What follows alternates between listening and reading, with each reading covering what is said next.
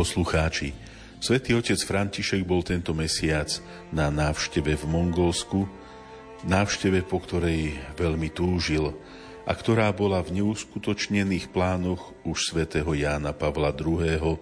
potom, ako prítomnosť misionárov na začiatku 90. rokov minulého storočia viedla k znovuzrodeniu kresťanskej komunity. Petrovho nástupcu prijala v srdci Ázie cirkev, malá počtom, ale živá vo viere a veľká v láske. Pápež František sa stretol nie len s 1500 katolíkmi v krajine, ale aj so všetkým vznešeným a múdrym ľudom s veľkou buddhistickou tradíciou. O tejto ceste a ešte aj oveľa viac sa dozviete v našej relácii o ducha k duchu na tému Mesiac s pápežom Františkom, ktorú práve začíname. Vítam vás pri jej počúvaní. Myšlienky svätého Otca nám dnes priblížia moji stáli hostia Marian Bublinec, farár v Krupine a Jan Viglaš, biskupský vikár pre formáciu a vzdelávanie. Vítajte, bratia. Pokojný a požehnaný večer vám, vážení poslucháči, prajú tvorcovia dnešnej relácie. Hudobná redaktorka Diana Rauchová, majster zvuku Marek Grimovci a reláciou vás bude sprevádzať Ján Krajčík.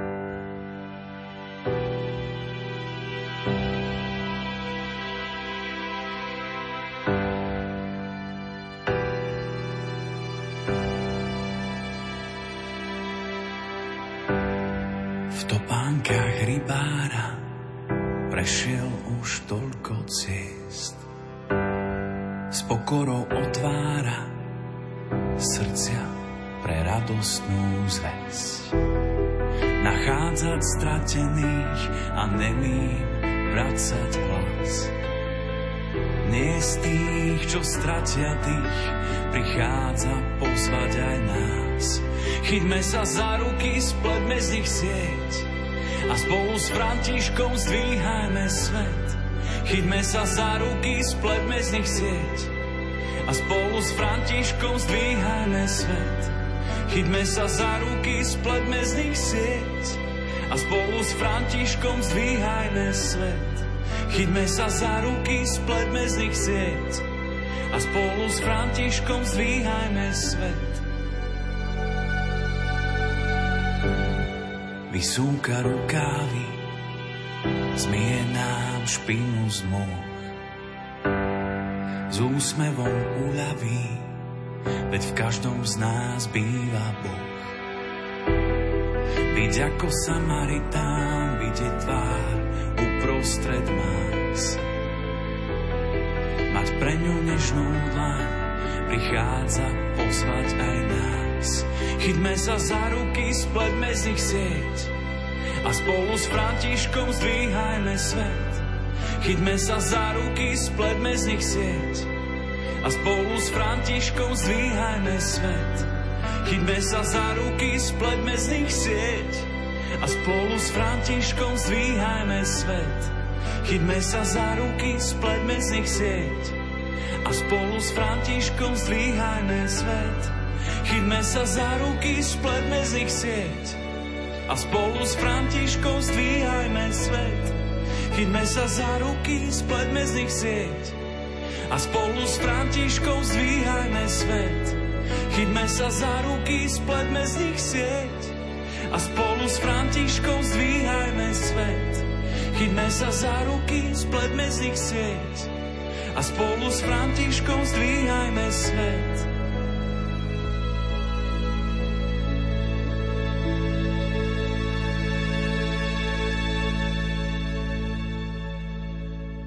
Teraz sa, vážení poslucháči, budeme venovať encyklike svätého otca Františka Fratelli Tutti, všetci bratia.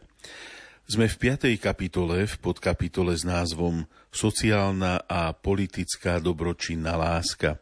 Dnes si preberieme body 176 až 182.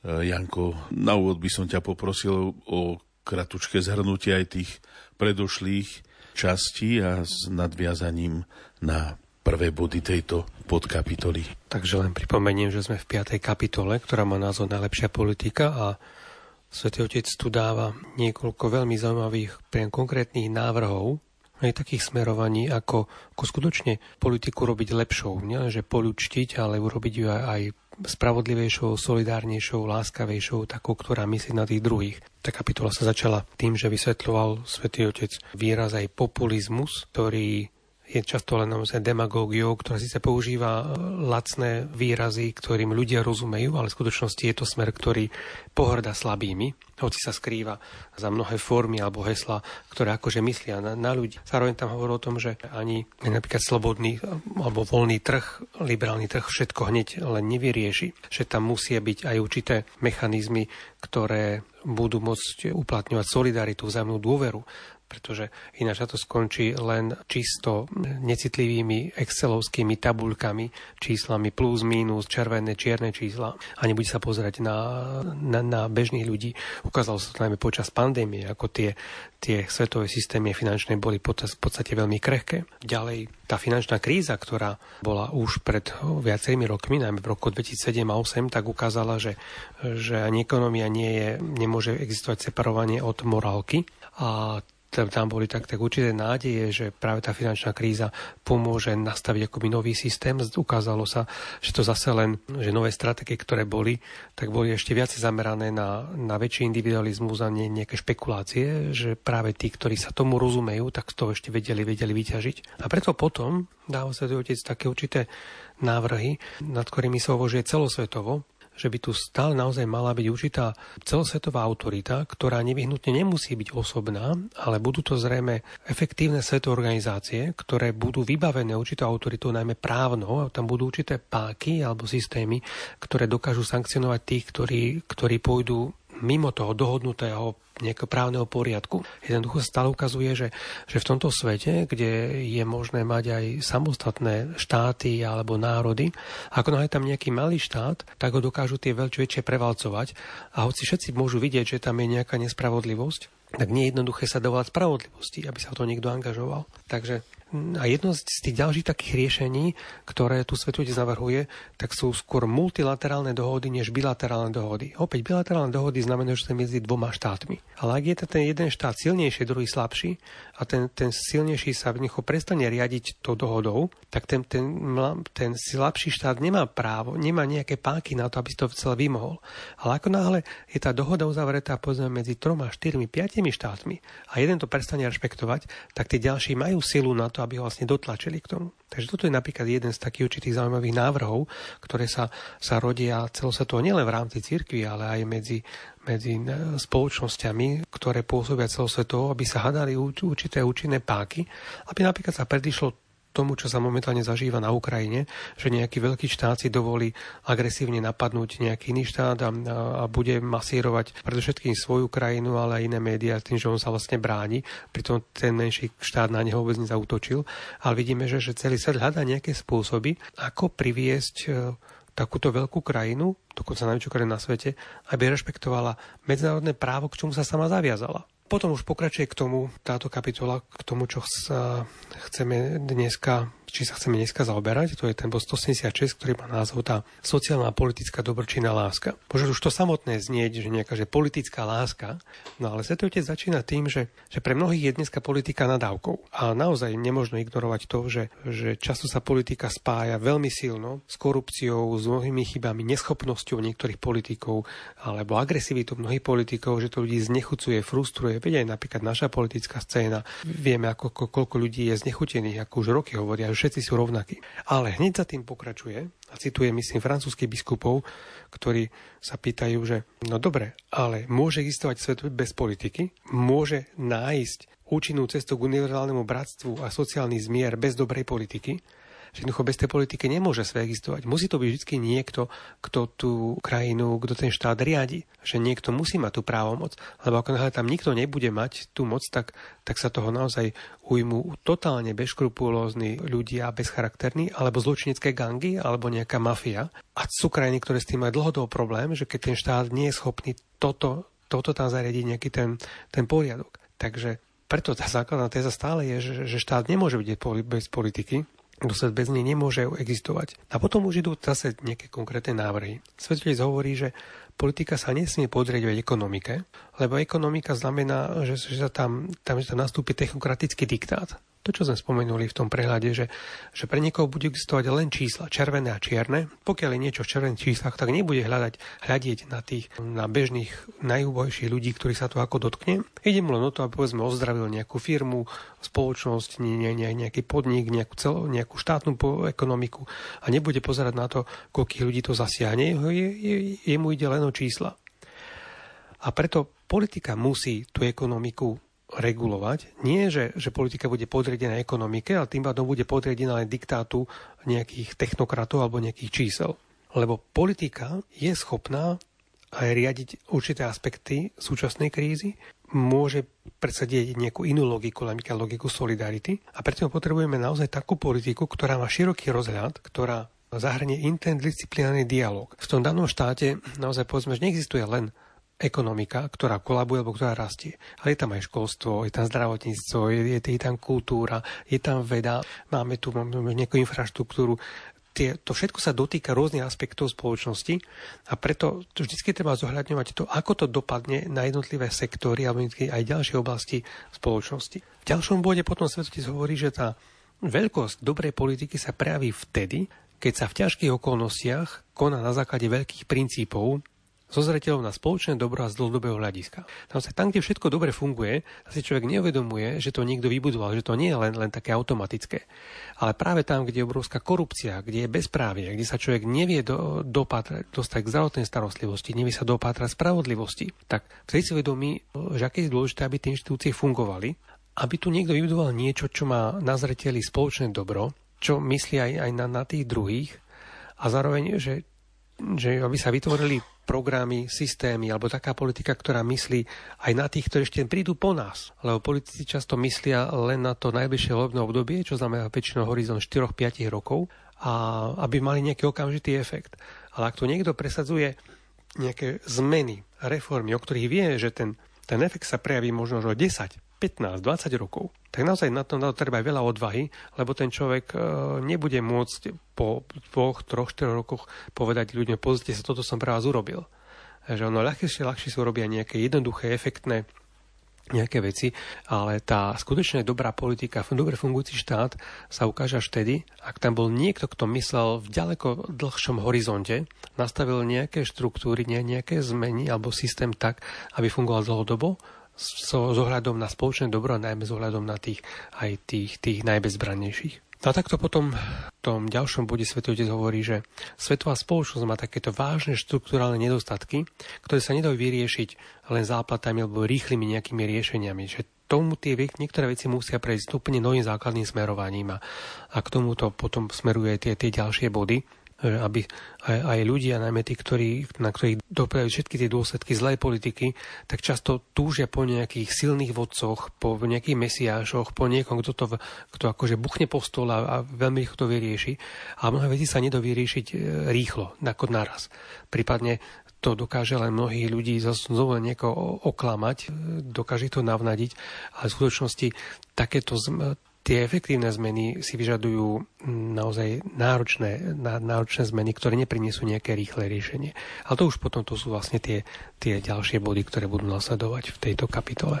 Ďakujem, Janko. Maroš, teba poprosím, keby si nám priblížil ďalšie body 180 až 182, ktoré sú zhrnuté pod spoločným názvom Politická láska. Možno už samotný ten názov je taký zvláštny, nekaždodenný, politická láska, že taký prívlastok sa dáva láske, ale Svetý Otec chce tak zdôrazniť, že takéto sociálne priateľstvo a láska, ktorá má byť v spoločnosti, nie je iba na jednej strane čistou utopiou, teda nie je to iba, že, iba, že možno by sa to tak dalo, ale nikdy sa to neuskutoční.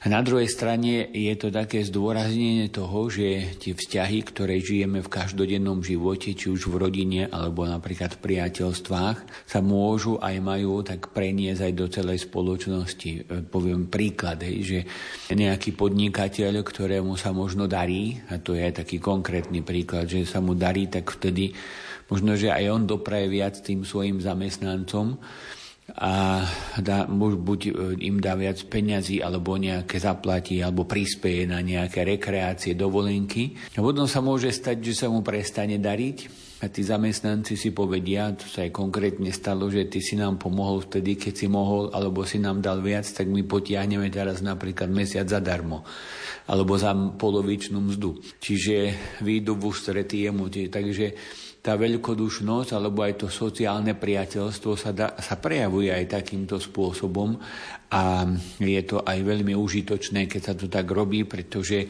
vzájomne sa vedia potom podržať. Takže Svetý Otec myslí aj na toto a zdôrazňuje, aj toto, že, že samotná politika by sa mala robiť takým aj novým spôsobom, pretože ako sám hovorí, je to vznešené povolanie. Politika je vznešené povolanie. Je jedno z najcennejších podôb dobročinnej lásky, pretože sa snaží o spoločné dobro, čo je veľmi pekná, zaujímavá definícia politiky. Samozrejme, že nie sme na ňu zvyknutí, pretože sme zvyknutí na to, že kto sa dostane ku koritu, ten berie.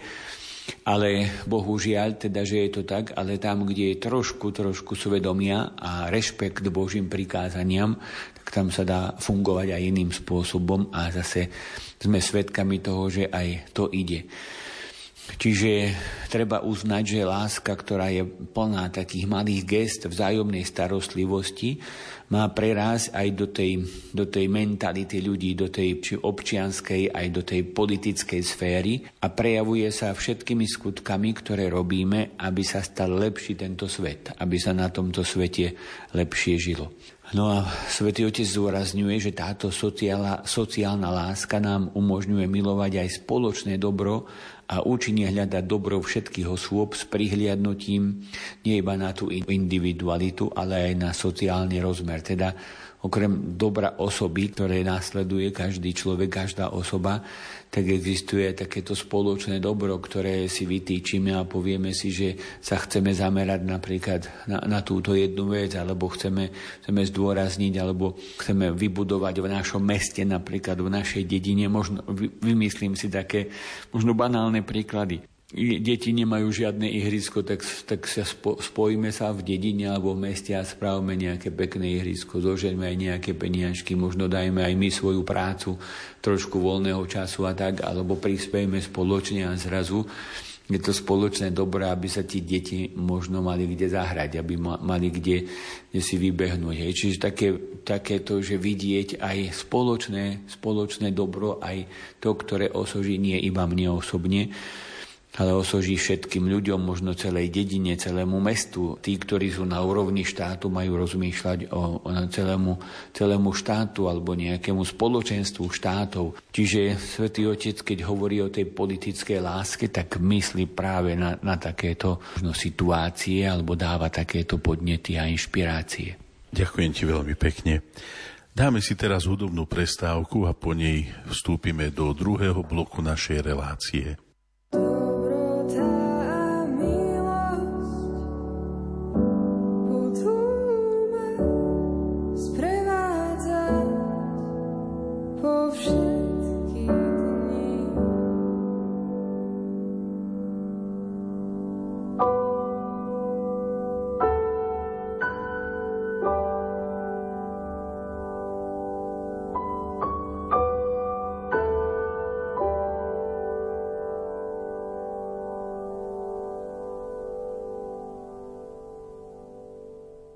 Vážení poslucháči, počúvate reláciu od ducha k duchu na tému Mesiac s pápežom Františkom.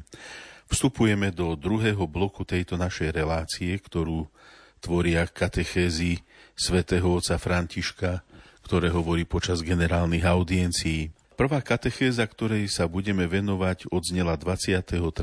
augusta a svätý Otec jej dal názov Ohlasovanie v materinskom jazyku.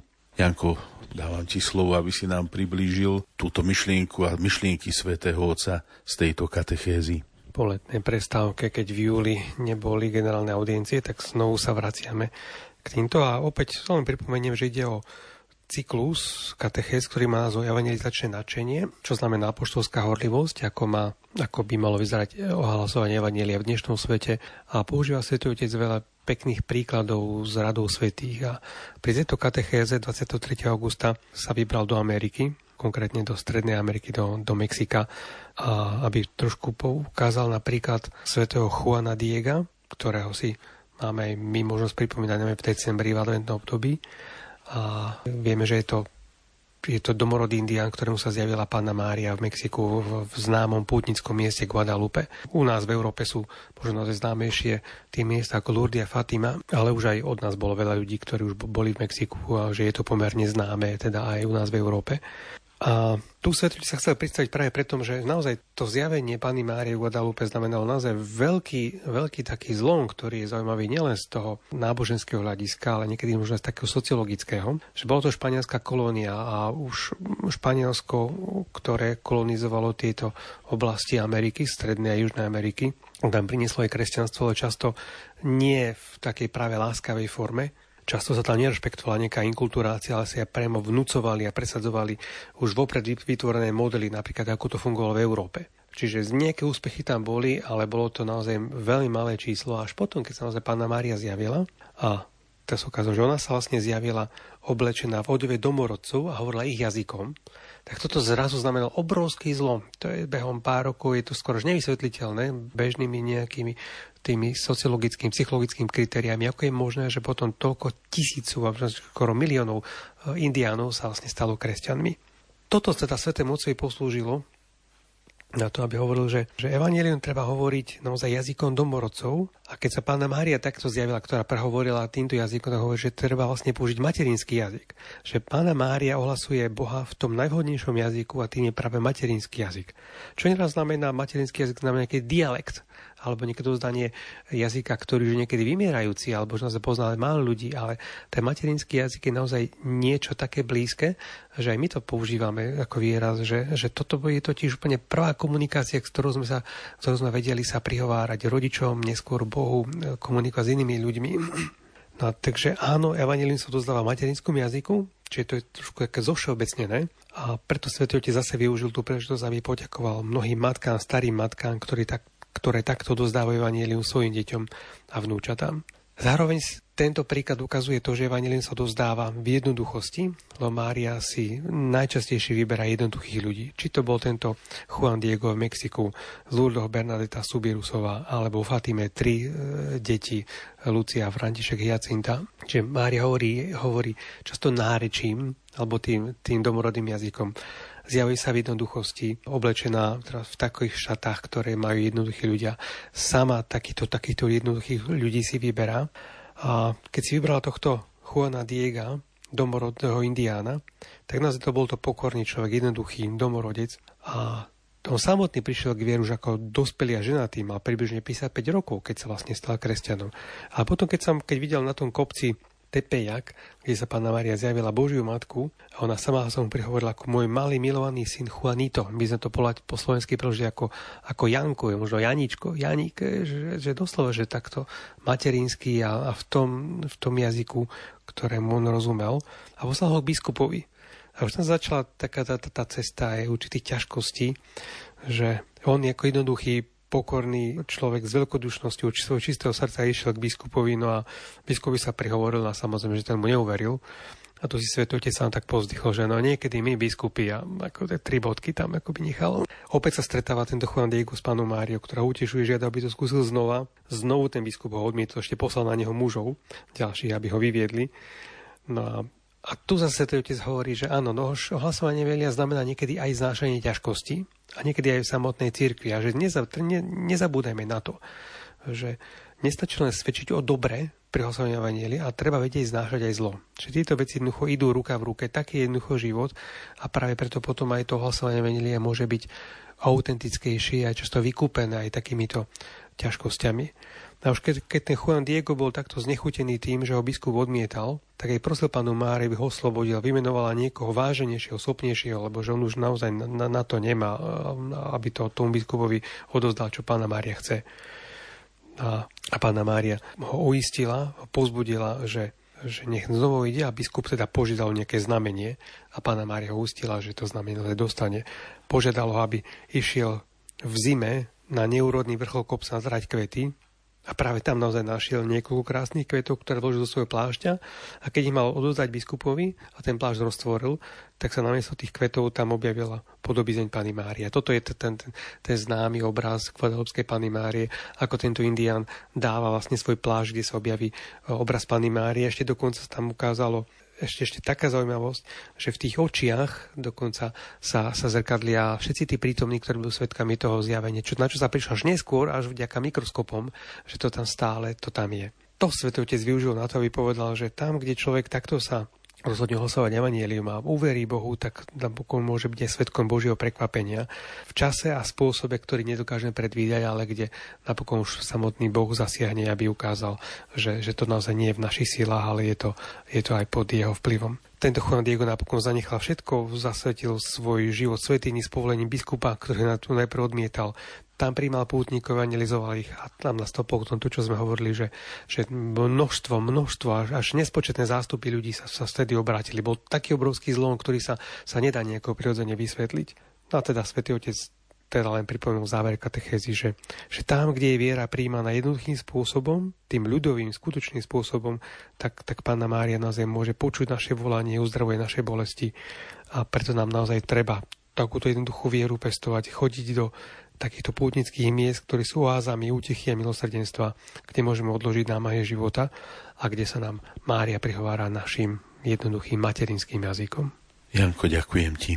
V 18. pokračovaní cyklu evangelizačné načenie svätý otec František vybral ako vzor osobnosť Severnej Ameriky. Je ňou svetá Kateri Tekakvita, ktorá je prvou rodenou severoamerickou sveticou. Vyzdvihol na nej predovšetkým črtu modlitby a služby s radosťou. Maroš, prosím ťa, čo bližšie o nej svätý Otec povedala, k čomu nás pozval, použijúc jej príklad.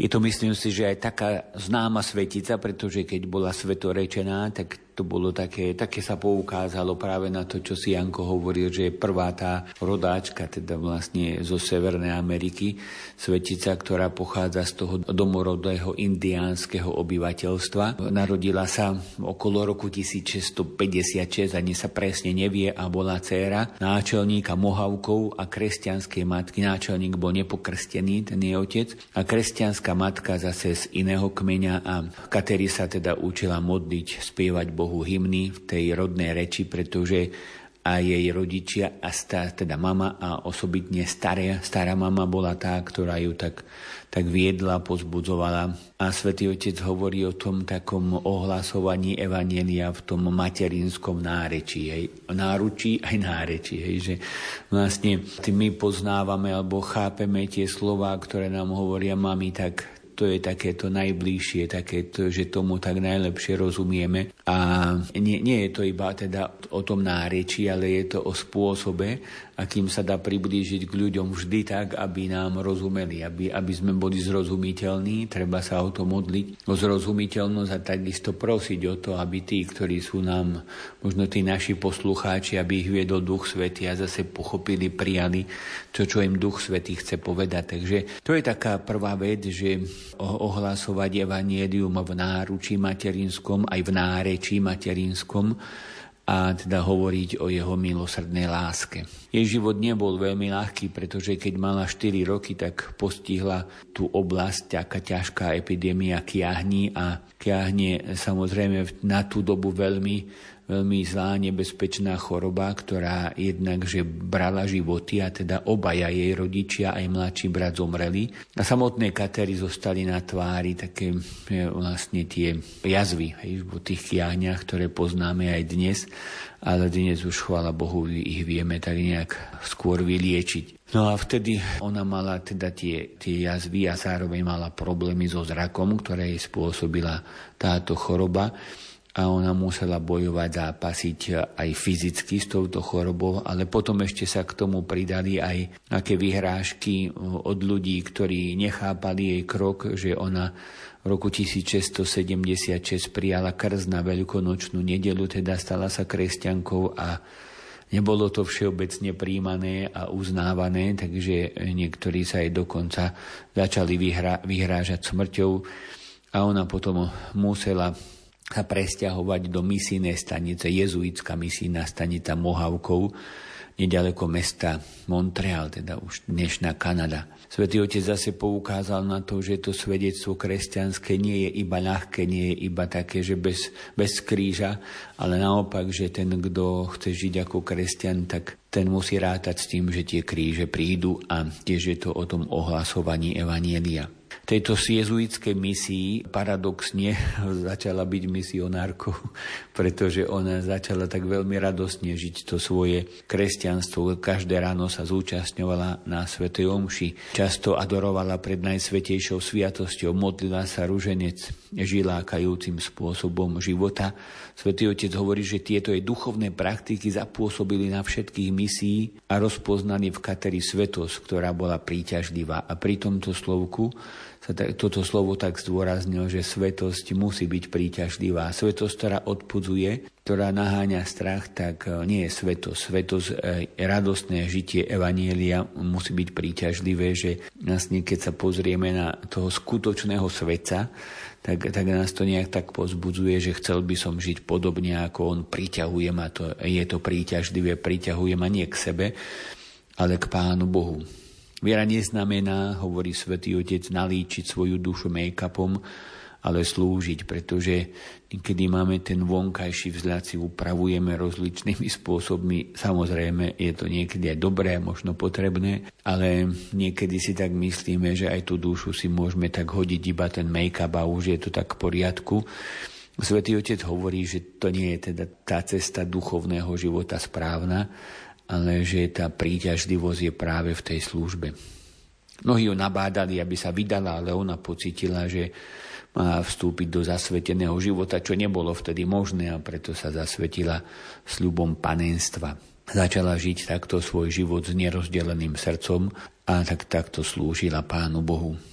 Jej horlivosť predpokladá spojenie s Ježišom, pretože niekedy Možno, že sme horliví, ale bez toho spojenia s pánom a vtedy ostaneme, sme síce chvíľu horliví a potom ostaneme vyhorení, ale napojenie na pána nám pomáha, aby sme tomu predišli. Posledné je slova pred smrťou, body Ježišu, milujem ťa, ktoré si môžeme opakovať veľmi často cez deň a nech by nám Pán Boh dal tú milosť, aby sme ich mohli a vedeli vysloviť aj úprimne, aj možno, že v hodinu našej smrti. K tomuto vlastne tak Svetý Otec nás všetkých pozbudil.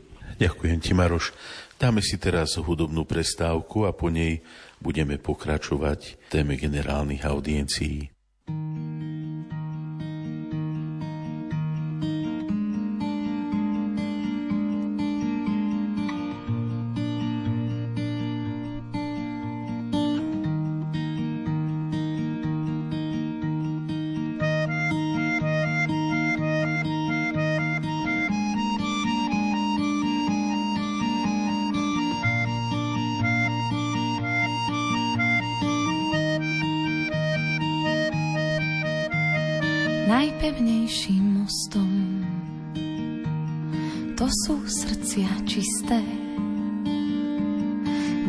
Lásky k hosťom, sú pokladom v liste.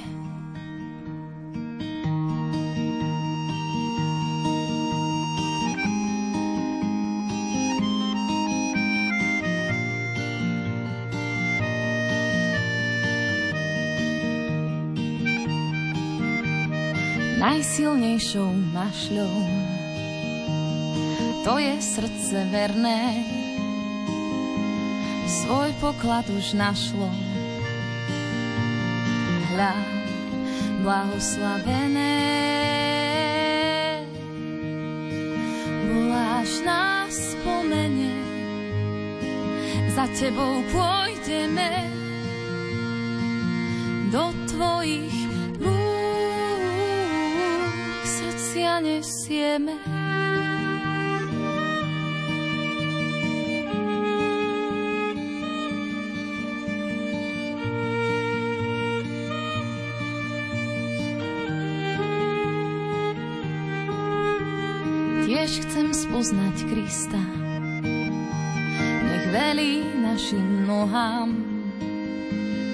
Keď je duša čistá,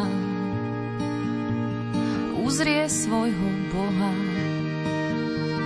Tam, kde vchádza svetlo, odchádzajú tiene, srdce poklad stretlo.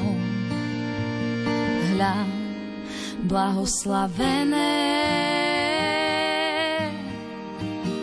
voláš nás spomene, za tebou pôjdeme. Do tvojich rúk srdcia nesieme.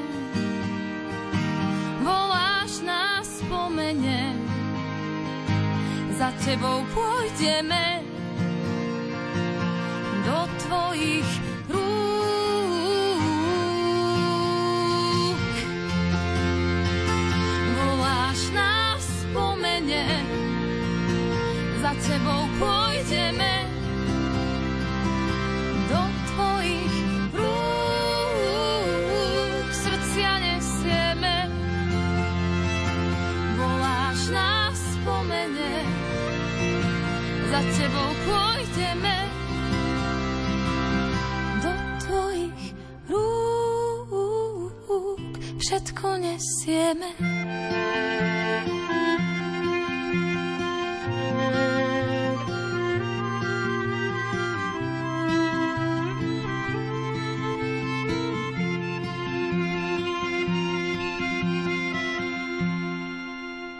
Milí poslucháči, po hudobnej prestávke pokračujeme v našej téme katechéz z generálnych audiencií, tá, ktorej budeme venovať pozornosť od znela 13. septembra.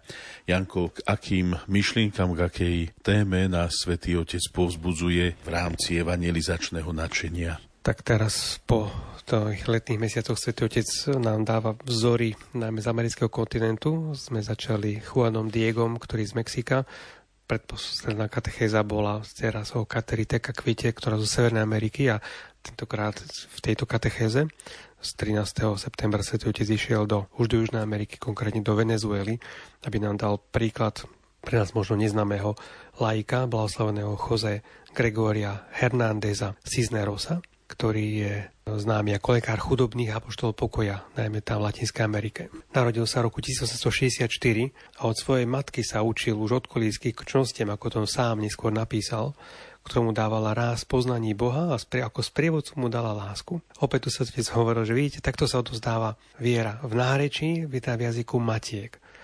A konkrétne tento blahoslavený bol dobrý, milý človek s veselou povahou, obdarený výraznou inteligenciou, Čiže tentokrát sa posúvame trošku od jednoduchých ľudí aj k ľuďom intelektuálom. Bol teda bol lekárom, dokonca univerzitným profesorom a vedcom, ale predovšetkým bol lekárom tým najslabším, bol, bol im veľmi blízko. Preto ho nazývali ako lekár, lekár chudobných, lebo vždy sa o tých staral, vždy pred bohatstvom peňazí dával prednosť bohatstvo Evanielia predsa naozaj lekári majú to postavenie vo väčšine krajín, kde naozaj sú možno aj lepšie platení a na, tým, že bol univerzný profesor, tak teda naozaj nebol vo finančnej biede, ale a toto si ľudia veľmi rýchlo všimnú, že niekto, kto môže byť aj naozaj dobre zaistený finančne, a myslí aj na, na chudobných, tak si ich dokáže získať. Ako už bolo spomenuté, bol to skromný, láskavý, ochotný človek, ktorý dokonca sa niekoľkrát pokúšal stať reholníkom a kňazom, ale v tom zabránili zdravotné problémy. Možno taký paradox, že, že lekár mal zdravotné problémy, ale práve táto telesná slabosť ho, ho, ho neviedla k tomu, aby sa uzavrel alebo znechutil, ale práve naopak stal sa ešte citlivejším lekárom na potreby druhých. Takto vlastne dospel k prijatiu medicíny ako kňastva. Nazýval to kňastvo ľudskej bolesti. Že stále si bol vedomý toho, že sa stretal s ľudskou bolesťou, s trpiacím Kristom, že toto je jeho kňazské poslanie, keď sa nemohol stať tým vysveteným kňazom, že ako, ako lekár, ktorý sa stará o, o chorých a chudobných, pomáha im, dáva im nádej, nielen slovami, ale aj príkladom, že takto dospel naozaj k, k, k medicíne ako kňastva, kňastva ľudskej bolesti. Môžeme sa pýtať, a Svetotec sa kladí tú otázku, že odkiaľ vzal tento Jose Gregorio toľko nadšenia, toľko horlivosti. A on sám hovorí, že to bola Božia milosť, ktorá mu dávala tú istotu. A považuje takú, takú zaujímavú myšlienku, ktorá je určite zaujímavá najmä z filozofického pohľadu, že tento Jose Gregorio Cisneros hovorí, že ak sú na svete dobrí a zlí, tí sú tu preto, lebo sa sami, sami stali zlými. A dobrí sú takí len s Božou pomocou. Jedno filozofické chápanie, ktoré nezodpovedá celkom židovskou a kresťanskému pohľadu na človeka. Hovorí o tom, že my sme všetci dobrí a keď sa tu staneme zlými, tak to v podstate nejakej okolnosti, preto treba zmeniť tento svet. A židovský a kresťanský pohľad stále hovorí o tom, že človek bol stvorený ako dobrý, alebo v rodnom hriechu, naša prirodzenosť bola tak zasiahnutá, že stále máme tendenciu skoro robiť to zlé, čo nechceme, ako hovorí svätý Pavol. Čiže jeden pohľad je príliš optimistický, až taký naivný na človeka, že človek je len dobrý a treba mu len umožniť a že v ňom sa to dobro rozvinie a keď je to nejaké zlo, tak to treba hľadať kde si vonku. A treba zmeniť spoločnosť a potom človek bude lepší. A ten židovský a kresťanský pohľad hovorí o tom nie, že toto to zlo je v nás a my len s Božou pomocou sa môžeme stať dobrými. A toto bolo teda to, čo hovorí tento balsamený Jose Gregorio, že dobrí sa stanú dobrými len s pomocou len s pomocou Boha, s pomocou Božej milosti. A preto sám si bol veľmi dobre vedomý toho, že potrebuje milosť. Nieraz dokonca žobral na ulici, aby ukázal aj, aj tú, tú potrebu lásky, aj prejavenia lásky, aj sám, aby vnímal to, že, že, že takýmto spôsobom sa otvárajú ľudské srdcia. Zároveň vnímal aj to, že, že nielen, že má obetovať svoj život službe chudobný. Veľmi ho trápilo to, že, že prebiehala prvá svetová vojna. A preto túžil, alebo cítil sa povolaný obetovať svoj život za pokoj vo svete. A keď sa v roku 1919 dozvedel, že už bola podpísaná zmluva o ukončení vojny, čo v Európe už bolo známe, ale teda sa to dostalo až v 19. tak akoby ako by zrazu vytušil, že sa jej hulo na, na zemi skončila. Takto totiž opisuje priateľ, ktorý ho navštívil a videl ho veľmi šťastného, potom ako sa dozvedel, že tá vojna sa skončila. Ako zvyčajne chodíval každý deň na omšu, keď mohol ísť. Po tej svetomši išiel za ní z lieky chorému, prechádzal cez cestu a zrazilo auto. E, nezomrel hneď, previezli do nemocnice, ale tam zomrel pri vyslovaní mena Pány Márie. Ale on tam sám naozaj vnímal, ako keby ten jeho život sa už skončil, že ponúkol svoj život vtedy, keď tu bola vojna a potom, keď tá vojna sa skončila, tak ešte ten jeho život sa takto stal očitou obetou. V závere Svetý Otec sa naozaj ako nadáva na ako príklad a pýta sa nás, ako reagujeme my v prítomnosti chudobných. Dokážeme, dokážeme im priniesť Boha, dokážeme vnímať tých, ktorí trpia, vedieť ich pozbúdiť, či sa dokážeme napriek súčasným mnohým škandálom zamerať práve na to dobro, alebo sa skôr znechutíme a, a premeníme to aj my len na klebety. Uzavrel to tým, že balsami sú tí, ktorí šíria pokoj, ktorí budujú pokoj a spravodlivosť, podporujú ho, ktorí, keď vidia zlo vo svete, tak sa neboje zašpiniť si ruky, aby sa s tým zlom vysporiadali. Ako keď niekto ide totiž odstraniť špinu, tak sa nás by aj zašpiní a opäť hovorí, nebáť sa toho, ale namiesto šomrania, klebetenia, ohovárania alebo rozširovania toho zla si vyhrame rukávy, zavšpiňme sa tým zlom, aby sme ho odtiaľ dostali, aby sme podporili dobro, šili dobro, aby sme sa stali takto tvorcami pokoja. Ďakujem ti, Janko. Milí poslucháči, dáme si teraz hudobnú prestávku a po nej sa budeme venovať ceste svätého Otca do Mongolska.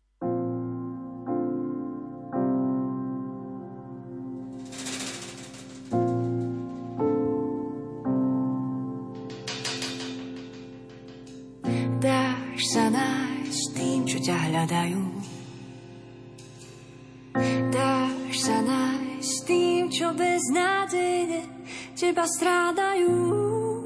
Pádnom si, nevzdám sa, kým nenájdem ťa. Dáš sa nájsť tým, čo ťa hľadajú.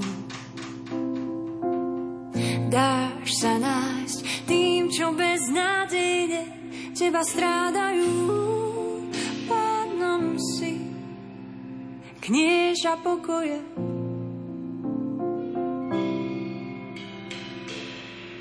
Nech sa mi srdce neznepokoje a neľaká.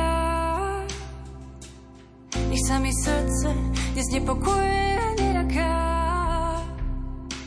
Nech sa mi srdce neznepokoje a neľaká. Dávaš prísľub, nádej, prísľub nehu, prísľub pokoja.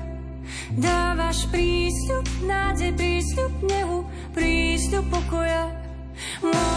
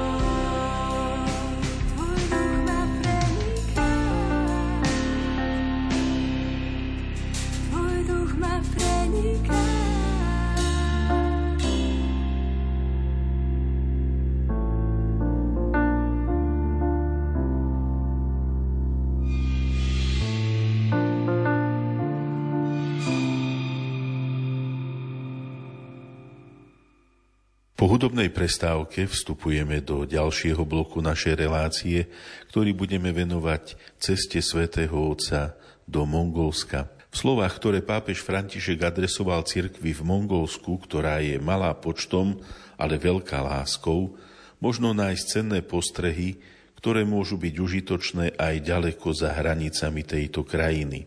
V mongolskom hlavnom meste Ulán Bátar pápež František vo svojom prvom príhovore ocenil angažovanosť jednej z najmenších katolíckých komunít na svete za spravodlivosť, mier a sociálny zmier. V sobotu 2. septembra sa v sále štátneho paláca stretol so zástupcami vlády, občianskej spoločnosti a diplomatického zboru. Maroš, čo týmto predstaviteľom svätý Otec povedal?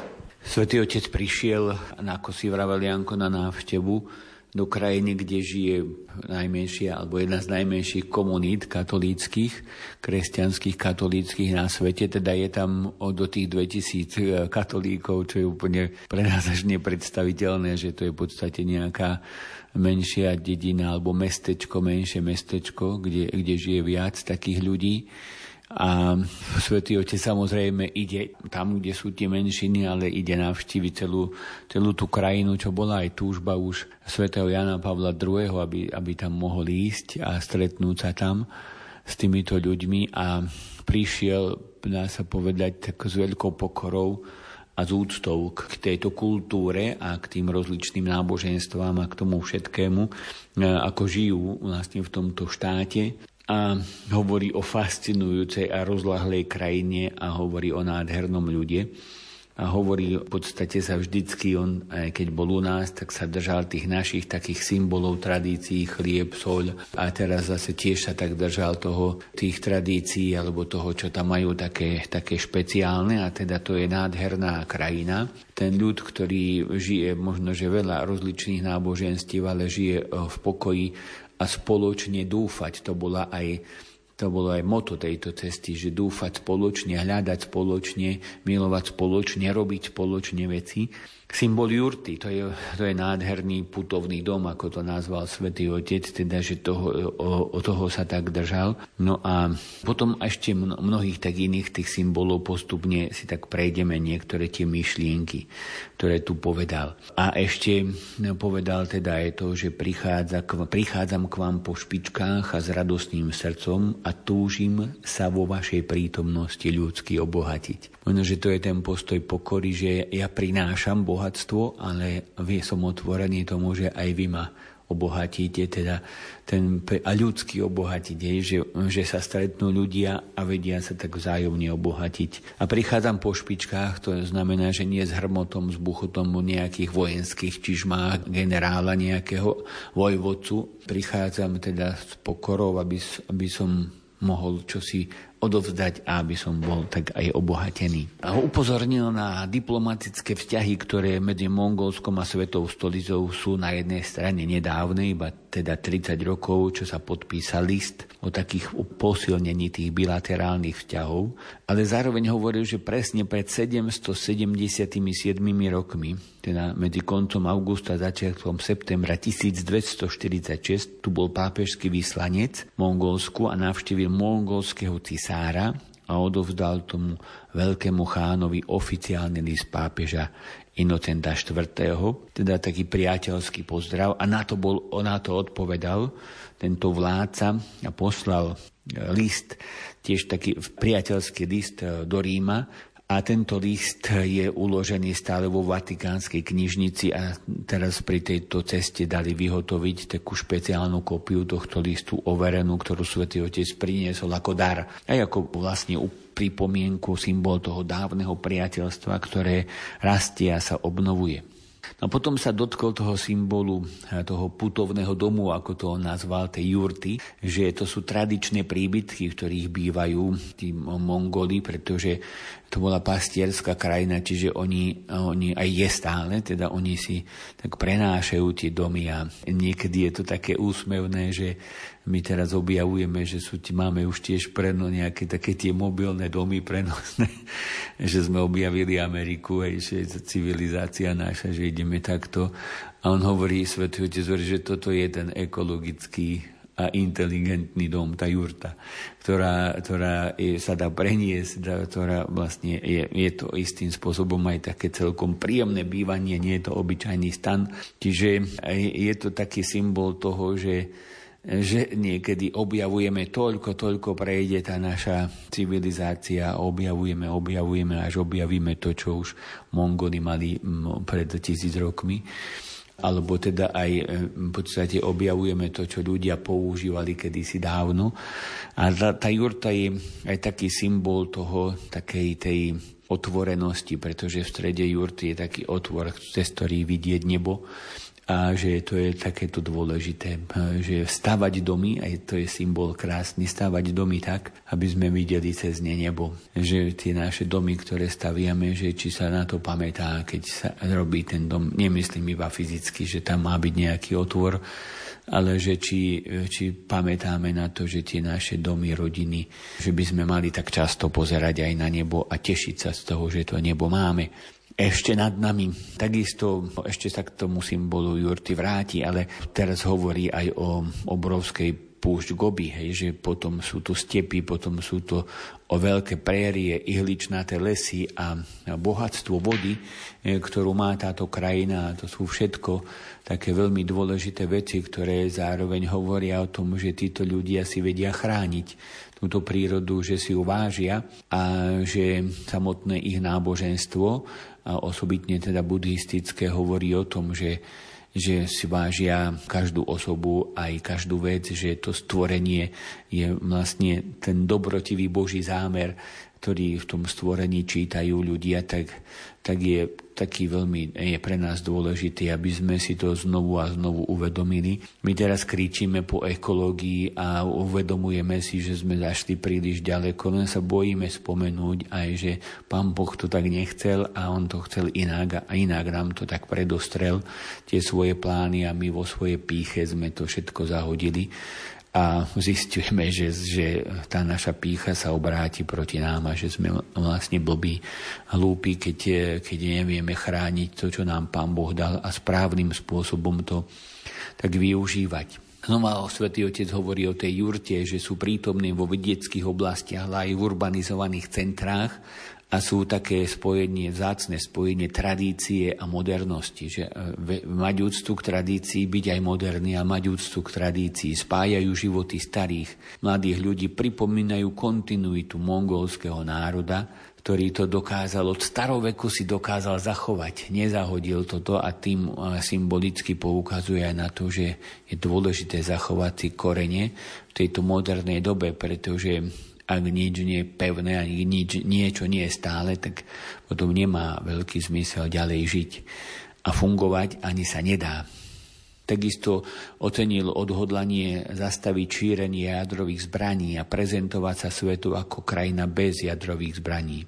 Mongolsko je nielen demokratickým štátom, ktorý vykonáva mierovú zahraničnú politiku, ale pracuje prospech svetového mieru, takisto už zrušilo napríklad trest smrti. Potom v podstate zdôraznil alebo hovoril taký ten spôsob, ako riešiť konflikty, pretože my hneď tak zahoríme v, to, v tých konfliktoch a Mongoli majú také jedno príslovie, mraky pominú a obloha zostáva, že keď sa aj na chvíľu zamračí, tak je dôležité to, aby sme si uvedomili, že tie mraky po chvíľke odídu a nemusíme hneď riešiť tie konflikty buď vojnou, hádkami alebo čímkoľvek, pretože nad tými mrakmi je nebo a niekedy stačí počkať, kým príde vietor a rozfúka tie mraky a zase sme vlastne pri tej oblohe. Hovoril o tom Pax Mongolika, o tom mongolskom pokoji, ktorý predstavoval to, že, že Džingis Khan ich dokázal tak zjednotiť a, a vytvoriť taký, taký pokoj a, a mier okolo seba. A znovu sa vrátil k tej myšlienke, že keď sa vchádza do jurty, tak najvyšší centrálny bod je okno do neba a vedieť udržať tento pohľad, ktorý je tak stále upretý nahor. A takisto ešte spomenul aj to, že, že je dôležité chrániť si to aj ticho, že práve tá príroda a všetko to, čo je okolo, tak pomáha k tomu, aby sme vedeli prežívať to ticho a tešili sa z toho, že, že to ticho tu, tu máme a že môžeme sa v ňom zamýšľať, premýšľať nad vecami. Upozornil na to, že korupcia môže sa všade e, dostať ako nebezpečná nákaza a preto aj vyzval k tomu, aj poďakoval, ale zároveň aj vyzval k tomu, aby aby sa chránili všetci tej, tejto nákazy, pretože ona je veľmi nebezpečná. Je to rakovina, ktorá tak spoločensky rozožiera celú spoločnosť a tak korupcia je teda úplne hrozná a, a ničí tak a tak menšie ako väčšie celky aj, aj celé štáty. Hovorilo o slobode myslenia a náboženského význania, ktorú no, v podstate môžu tu teraz zažívať, hej, že aj tie malé skupiny sú rešpektované, ako napríklad aj tá kresťanská katolícka skupina, ktorá zo začiatku slávila svoju vieru v Jurte, teda tam boli tie sveté omše, ale už je postavená katedrála, ktorá sa nachádza v Mongolsku a sú tu znaky a túžby podeliť sa o to dielo duchovnej duchovnosti medzi, medzi kresťanmi a tou katolíckou komunitou a tými ostatnými a že ten mongolský štát im dovoluje, aby sa mohli rozvíjať, aby mohli s tým svojim bohatstvom prichádzať. Teda moto, ktoré bolo zvolené pre túto cestu, ako som spomínal, bolo dúfať spoločne, teda spoločne hľadať cesty, nie preto, aby sme sa navzájom zabíjali, vraždili, čo no, bohužiaľ, že medzi, čo ja viem, pravoslávna Ukrajina, Rusko, že je to katastrofa, že to je isté na, na kresťania medzi sebou sa, sa, sa ničia a zabíjajú a vraždia.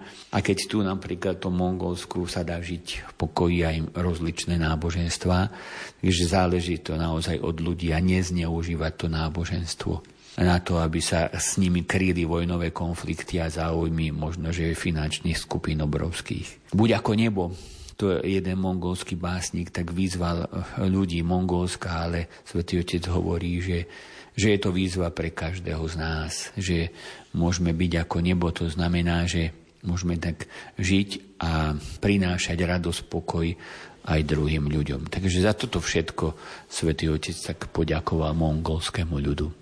Ďakujem ti, Maroš. V sobotu 2. septembra sa v katedrále svätých Petra a Pavla v Ulambátare uskutočnilo stretnutie svätého Otca s biskupmi, kňazmi, misionármi, zasvetenými osobami a pastoračnými pracovníkmi. Janko, prosím ťa, keby si nám priblížil aj priebeh tohto stretnutia a hlavne myšlienky svätého Otca. Ako to už teda zaznelo, je to táto návšteva Svetovca do Mongolska bola stretnutím s pomerne malou skupinou katolíkov, teda tých, ktorí pôsobia v Mongolsku, keďže tá viera je tam momentálne prítomná takých 31 rokov od, od pádu komunizmu, alebo odtedy, ako sa rozpadol skôr sovietský zväz, ktorý mal veľký vplyv na, na Mongolsko od tých, od roku 90 alebo 92 tak e, sa tam začala budovať aj štruktúra katolíckej cirkvi. No a pri tomto stretnutí tiež niekoľkí zasvetení predniesli svoje svedectvá svetému otcovi o tom, ako sa tá, tá viera rozvíja. A tým, že, že tam nie je taká dlhodobá tradícia církvy, ako je to ako v Európe, že niekde tisíc, niekde skoro 2000 rokov je tá církev prítomná, tak to naozaj je 31 rokov. Na druhej strane neznamená to, že neprišielo Mongolsko do kontaktu s katolickou kresťanskou vierou skôr v časoch také tej veľkej expanzie mongolskej ríše, keď bola veľmi obávaná v, v Európe, však všetky tie tatárske vojska, ktoré boli, tak vlastne naozaj pochádzajú priamo odtiaľ, to z toho Mongolska, tak už vtedy pápež sa snažili nadviazať nejaké kontakty e, s, s mongolskou ríšou a boli tam prvé diplomatické misie už v 13. storočí, v roku 1310, už 14. 14. storočie vymenoval pápež istého Jána z Monte Corvina za prvého biskupa v Chán Balíku, čiže to je ako by celý ten rozsiahly región pod vládou mongolskej dynastie. A práve tento Jan z Monte Corvina zabezpečil prvý mongolský preklad kníh Žalmov Nového zákona, čiže to sme v tom 14. storočí. A ono sa to celé potom takto naozaj uživilo, obnovilo mimoriadným spôsobom v roku 92, keď prišli naozaj prví misionári z kongregácie Nepoškvrneného srdca Pany Márie. Odtedy sa církev v Mongolsku rozvíja najmä vďaka tomu, že, že nechce hneď prozelitizovať alebo mať nejaké veľké plány. Jednoducho má tam zdravotnícke, a sociálne a vzdelávacie inštitúcie a toto, týmto si vlastne ľudí získava. Toto má, má naozaj akože veľmi dobrý ohlas v spoločnosti. Práve preto tam spoločnosť, ktorá je väčšinovo buď ateistická, alebo potom buddhistická, tak, tak aj chceli svetovca privítať, dokonca už vieme, že, že svätý Jan Paul II tam chcel ísť. Sa uvažovalo najmä v roku 2003, keď bol na Slovensku a už vieme, aké veľké zdravotné problémy mal aj tu na Slovensku, ako ho odhovárali o tej návštevy aj na Slovensku. Takže už tej, tá návšteva nevyšla, ale o 20 rokov teda neskôr sa, sa zrealizovala teraz s pápežom Františkom. No a takto sa Svetotec prihovoril na tomto stretnutí zasvetenými všetkým tým, ktorí, ktorí tam prišli, teda najmä biskupy, kňazi, misionári, zasvetení, e, pastorační pracovníci, prípadne z okolitých krajín, aj keď vieme, že, že ani Čína nedovolila oficiálne e, vycestovať katolíkom e, do, do Mongolska. A tí, ktorí tam boli, tak naozaj si, často zakrývali tváre, pretože Čína má už dneska vyspelé technológie, ktorými dokážu rozpoznávať tváre, takže vyzerá, že tam naozaj niektorí dostali asi z pohľadu Číny nelegálne. Hoci Svetotec chcel túto návštevu využiť naozaj na to, aby, aby, aby komunikoval niečo aj samotnému Mongol, nielen Mongolsku, ale aj Číne, aj Rusku, e, pretože tá krajina sa nachádza práve medzi, tými, tými, medzi týmito dvoma veľkými krajinami, prípadne niečo aj, aj Koreji, keďže sme stále na azijskom kontinente. Tu teda Svetý Otec hm, som nadviazal svedectvá zasvetených, ktoré mu, ktorí mu približili svoju prácu a hovorí, že naozaj toto je naj, najmä dôležité, že pokračovať v tejto tradícii, hoci je možno len krátka, ale dala vzniknúť množstvo charitatívnych iniciatív, ktoré odrážajú milosrdnú tvár Krista, dobrého Samaritána. Či je to nejaká tá asistencia blízko s ľuďom, vzdelávanie, zdravotná starostlivosť, podpora kultúry. Naozaj toto je niečo, čo ako sa cez srdce človeka dokáže e, evanielium dostať k ľuďom. Pozbudil Svetý Otec všetkých zasvetených, že to, čo dnes potrebujeme, tak nie sú zaneprázdnení, roztržití ľudia, ktorí napokon, ktorí sa zrealizujú veľké projekty, ale, ale napokon sa budú tváriť zatrpknuto. Ale potrebujeme tých, ktorí sú schopní adorovať tvár Krista a potom túto Kristovú tvár aj priblížiť, ako je Kristus blízky ľuďom. Práve tým, že Mongolsko, celá Ázia, má veľký zmysel pre kontempláciu, osobitne pre posvetno. Toto sa už vyjadrilo už ešte v dokumente Cirke v Ázii, ktorý bol pripravený ešte za Jana Pavla II.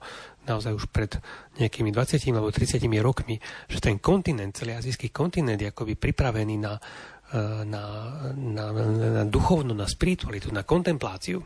Vidíme, aký, ako obrovskú popularitu majú východné náboženstva aj dneska medzi ľuďmi, ktorí e, možno opúšťajú kresťanstvo alebo hovoria o sebe, že nie sú náboženskí, ale pritom preberajú množstvo výrazov práve z východných tradícií, kultúr, ako keby sa to uspokojovalo, alebo malo možnosť uspokojiť ten, ten hlad človeka pro duchovne.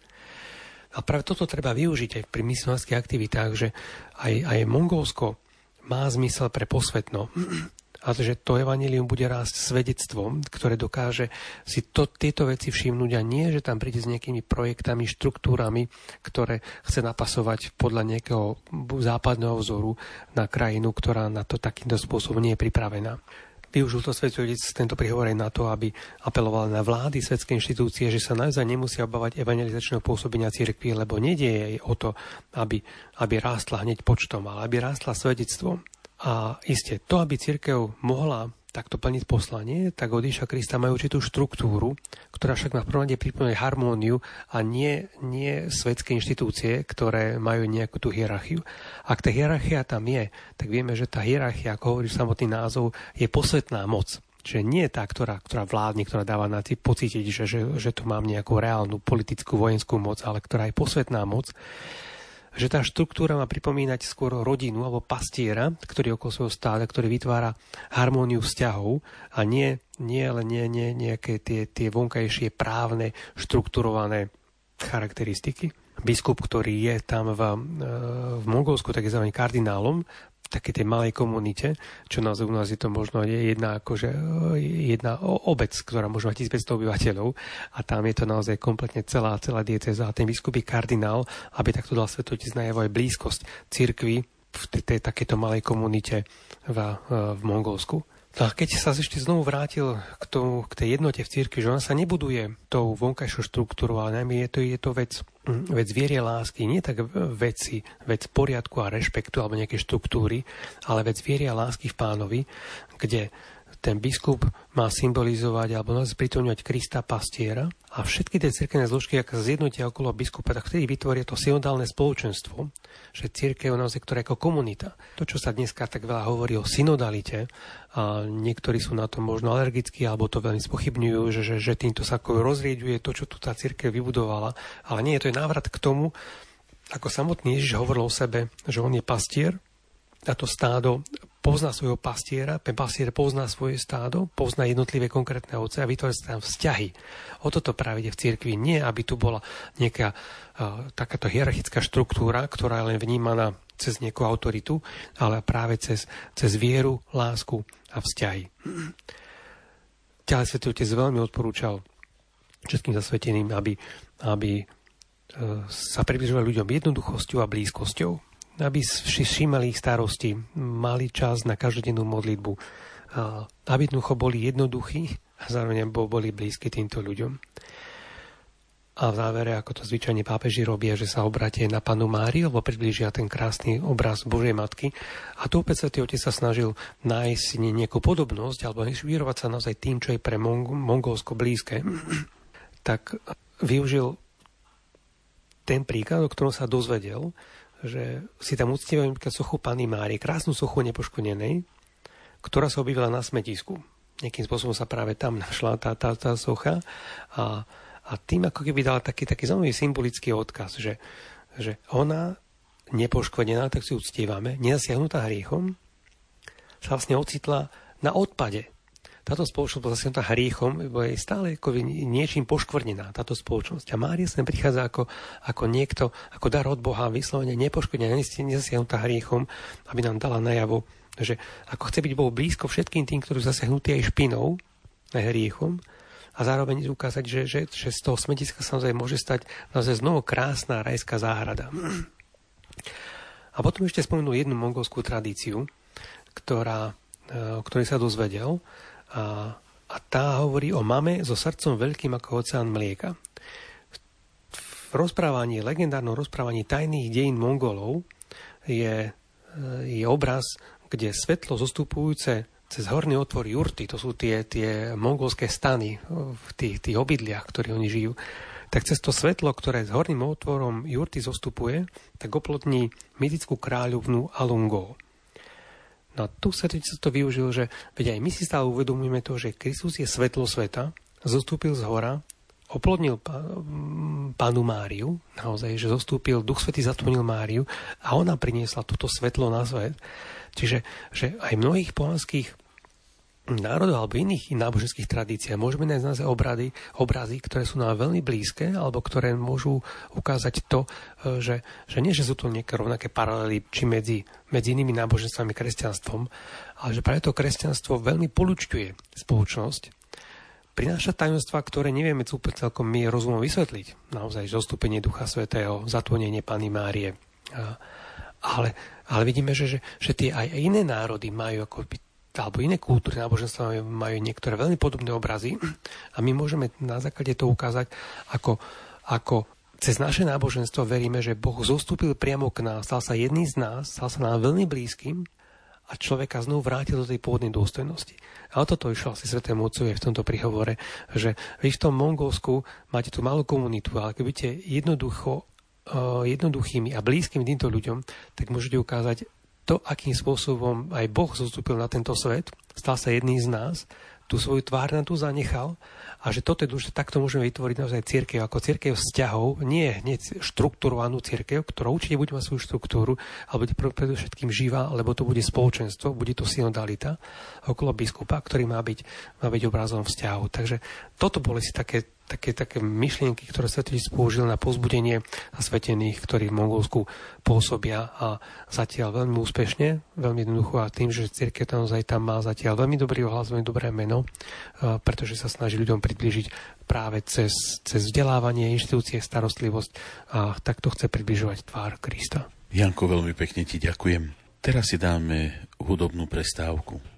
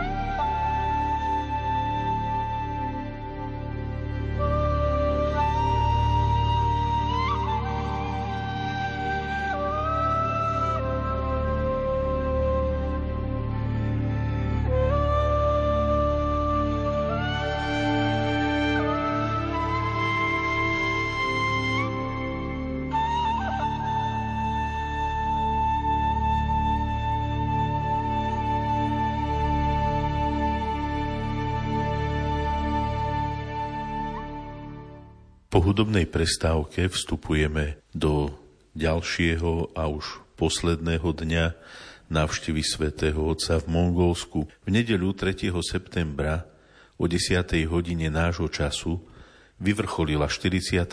apoštolská cesta v Mongolsku svetovom show. Počas svätej omše svätý Otec predniesol homíliu a Maroš, teba prosím, aby si nám povedal, čo, aké myšlienky svätý Otec v tejto homílii povedal aj mongolskému ľudu, mongolským katolíkom, ale aj v podstate všetkým nám. Svetý Otec zase tak majstrovsky spojil liturgiu toho dňa a osobitne teda sa zamerá najskôr na žalm, kde sme sa modlili Bože, Ty si môj Boh, už od úsvitu sa vyniem k Tebe, teda ten nádherný žalm. Za Tebou práhne moja duša, za Tebou túži moje telo ako vyschnutá pustá zem bez vody. A poukázal na Mongolsko ako na, na to miesto, kde, to, o ktorom sme už hovorili, že je to miesto, kde, sú, kde je púšť, kde je step, kde je sucho a zároveň je to miesto, kde sú hory a kde, ktoré sú popredkávané potokmi a rozličnými tokmi, teda veľtokmi a väčšími, menšími riekami, ktoré tak oblážujú tú krajinu a je ľud tej krajiny. Teda na jednej strane môžeme hovoriť o tom smede, že sme smední a na druhej strane o tom, že kto uhasí ten môj smed. A na toto sa tak zameral Svetý Otec. Najskôr hovoril o tom, že pripustíme alebo uvedomíme si, že sme smední, pretože ten smed je dôležité na neho poukázať, že všetko čo, po čom človek e, túži, po čom sa zháňa, čo všetko potrebuje mnoho razy, tak, tak hovorí vlastne o tom jeho smede. Problém je, že tak ako je to možno, že v tom bežnom živote, že si myslíme, že uhasíme smed nejakou Coca-Colou alebo tými sladkými vodami, tak tie sladké vody v podstate chvíľku áno, že tak, že sa napijeme a potom za chvíľu sme smední a, a, a konečnom dôsledku to, čo uhasí náš smedia, tak je naozaj tá čistá voda. Tá voda, ktorá je čistá a tá voda, ktorá ktorá je taká pramenitá, že nakoniec, kto je naozaj smedný, a to sme všetci, musíme siahnuť po tej čistej vode. Čiže hovorí o tých božích kočovníkoch, že e, ľudia sme v podstate všetci tí, ktorí kočujeme a hľadáme možno stále hlbšiu pravdu, stále sme na cestách. Sme pútnici, ktorí objavujú nové a nové veci. Hľadáme zmysel, smer nášho života. Túžime potom, aby sme sa napili.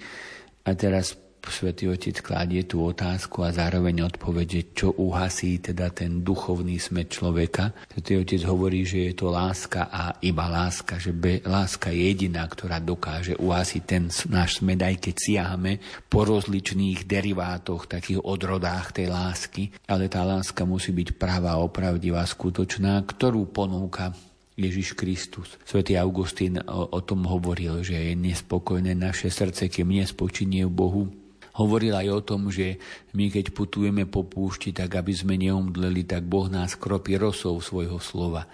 Že tú lásku spoznávame v Ježišovi Kristovi, v jeho slovách, v jeho prístupe k nám, v jeho smrti na kríži, že on o láske iba nehovoril, ale nám ju ukázal ako nás miluje práve tou smrťou na kríži.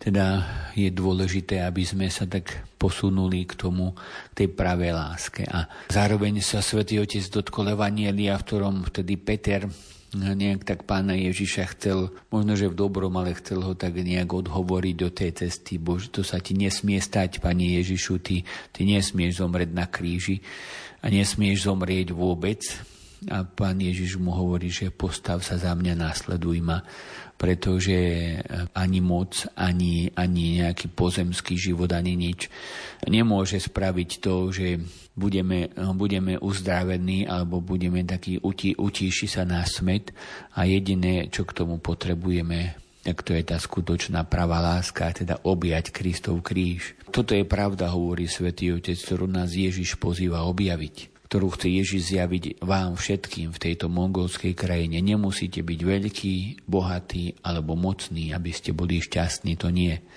Len láska uhasí naše srdce, len láska uzdraví naše rany. Iba láska nám dáva skutočnú radosť, teda to sú tak priamo jeho slova tejto ceste nás naučil pán Ježiš. A teda pozval všetkých, aby, aby kráčali po tejto ceste lásky, aby sme sa jej nebáli. Možno, že tak ako Peter, ktorý sa je možno tak naľakal, aby sme sa nebáli po tejto ceste kráčať. To bola taká výzva svätého Otca v závere jeho cesty. Ďakujem ti, Maroš. Milí poslucháči, pozývam vás. Nechajme doznieť tieto myšlienky svätého Otca nasledujúcej hudobnej prestávke. Rádio.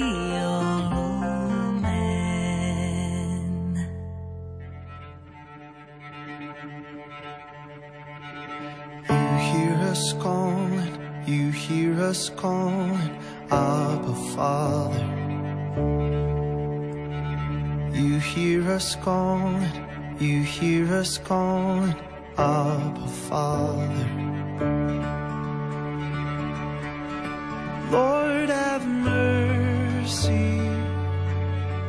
Christ have mercy, Lord have mercy. Christ have mercy.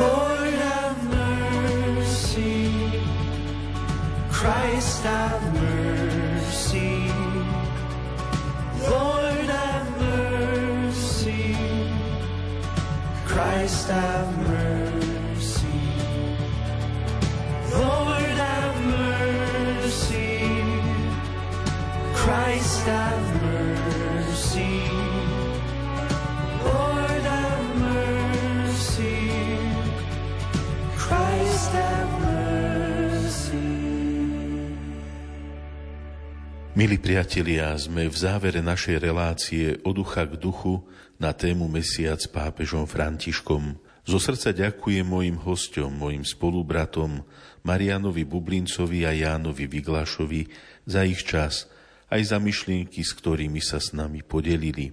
Zo štúdia Rádia Lume v Banskej Bystrici vám želám pokojnú, požehnanú noc a zajtrajšiu nedelu v mene hudobnej redaktorky Diany Rauchovej, a majstra zvuku Marka Rimóciho.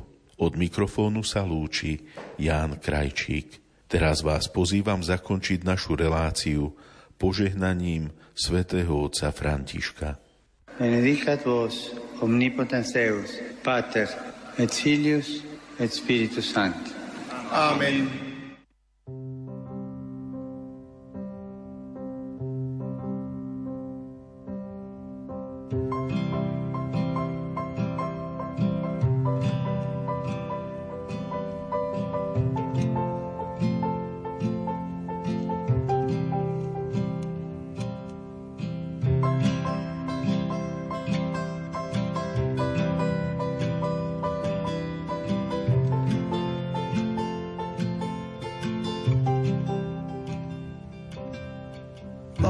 stand, weary traveler searching for the way to go.